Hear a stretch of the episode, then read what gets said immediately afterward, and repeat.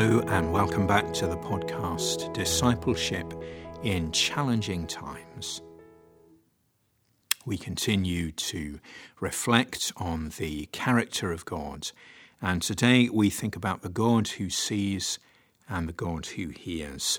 And our passage is Genesis chapter 16, verses 1 to 13.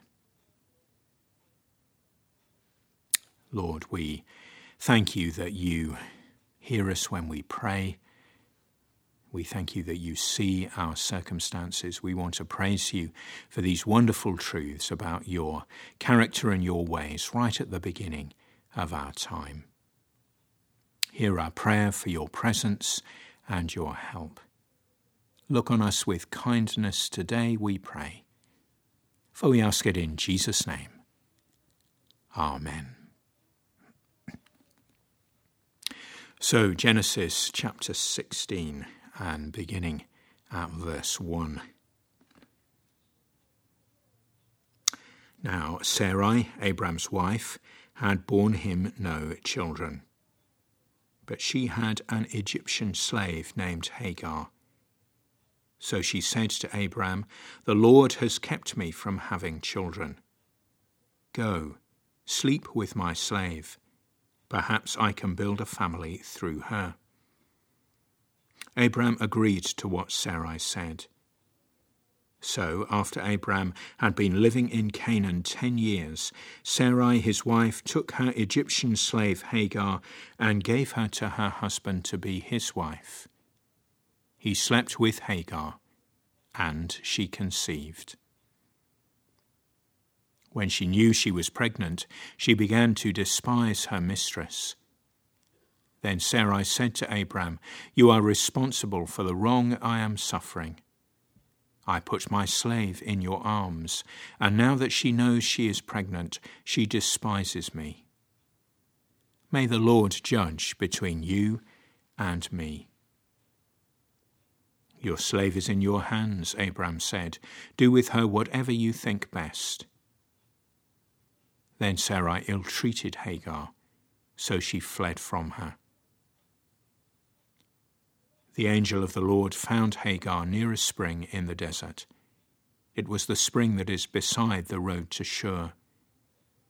And he said, Hagar, slave of Sarai, where have you come from, and where are you going?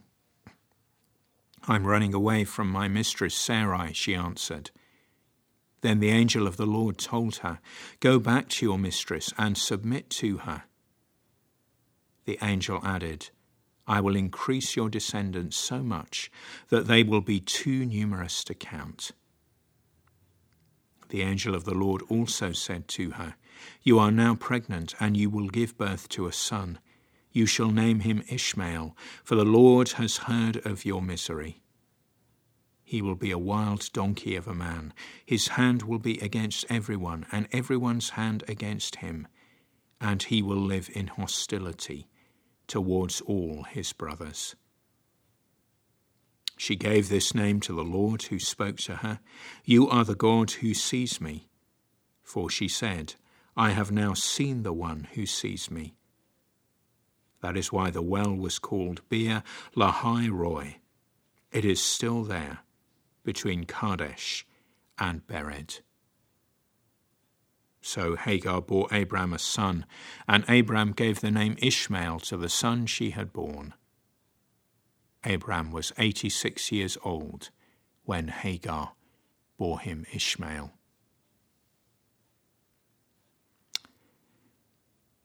Such a, a powerful reading in so many ways, and just reflect on a, on a number of things from this. The question that is asked by the angel of the Lord in verse 8 Where have you come from and where are you going? What an amazing couple of questions these are for reflection as we listen to this today. We ask ourselves the questions Where have we come from? And where are we going? How has God dealt with us? How has God led us to this point? And where is He leading us in the future? So many spiritual writers encourage us not to have the barrenness that comes from living an unexamined life. If we don't ask ourselves questions like this, we just live on the surface of things. We never go deep. We miss out in life in all its fullness, and we don't do something strongly and intentionally. And so today, and in the days that lie ahead, ask yourselves these questions Where have I come from? And where am I going? Something also here about Islam, as many of you will know. Ishmael, who is being born here, is the father of the Muslim people, and just want to encourage us here. What we see in this chapter is the God we believe in, the one true God, the God who reveals himself supremely through Jesus Christ by the power of the Holy Spirit, the God of the Bible. He deeply loves Muslims, he deeply loves followers of Islam. And God actually is doing great things amongst Islamic people a great work which is under the radar in many ways, revealing himself to men and women in dreams and through a variety of different ministries. Let's pray for the Muslim world. Let's reach out in love, in hospitality, in friendship to people that we know who are Muslim, who are followers of the religion of Islam. The thing that I especially want to impress upon us today is that we have a God who sees and a God who hears. We see that he hears Hagar in verse 11, and we see that he sees her distress in verse 13. He is an intimate, personal God who reveals himself to us. We see as New Testament people that indeed he reveals himself to us in Jesus. He speaks tenderly to us. He hears our cry and he sees our plight. We can call him Father.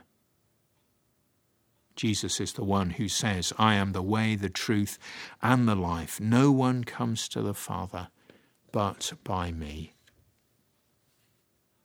Maybe that you are in deep distress today, and there are all manner of reasons for that. Your circumstances are unique to you. As you experience distress, if this is you, know this truth beyond a shadow of a doubt. God sees and God hears.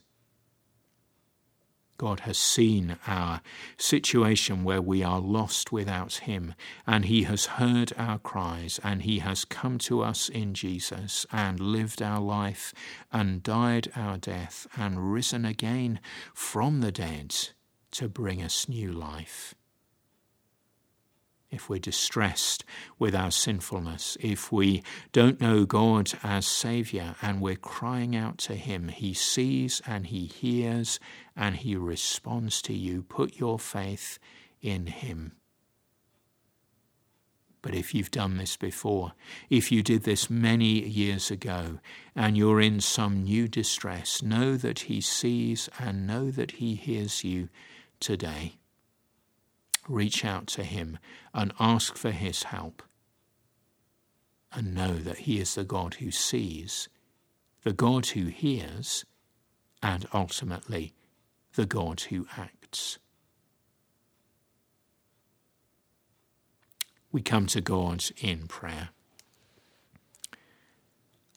Lord, we praise you, we worship you, we give you thanks and praise because you are the God who sees and the God who hears. We thank you for the truth of these things in Jesus Christ, our Lord and Saviour. And in our distress, we reach to you again today and ask for your help.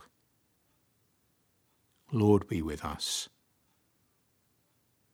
Maybe that we're distressed because of our sin. We see in this reading, Genesis 16, there is sin aplenty.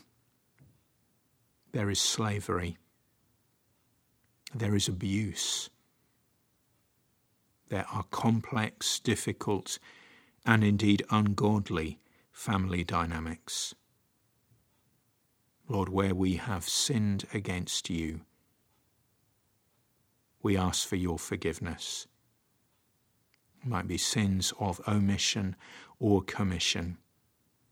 It might be good that you have given us to do that we have neglected to do. It might be things that we've done that are wrong that show our rebellion against you. Thank you for the blood of Jesus shed for us that covers our sin and rebellion, that covers our waywardness, that makes us clean. Lord, we reach out to you in distress and we praise you for your forgiveness. Lord, in the other ways that we get into difficulty, the ways that we are confused and lost and wandering far from home sometimes, strengthen us by the Holy Spirit. See and hear and act, we pray in Jesus' name. Amen.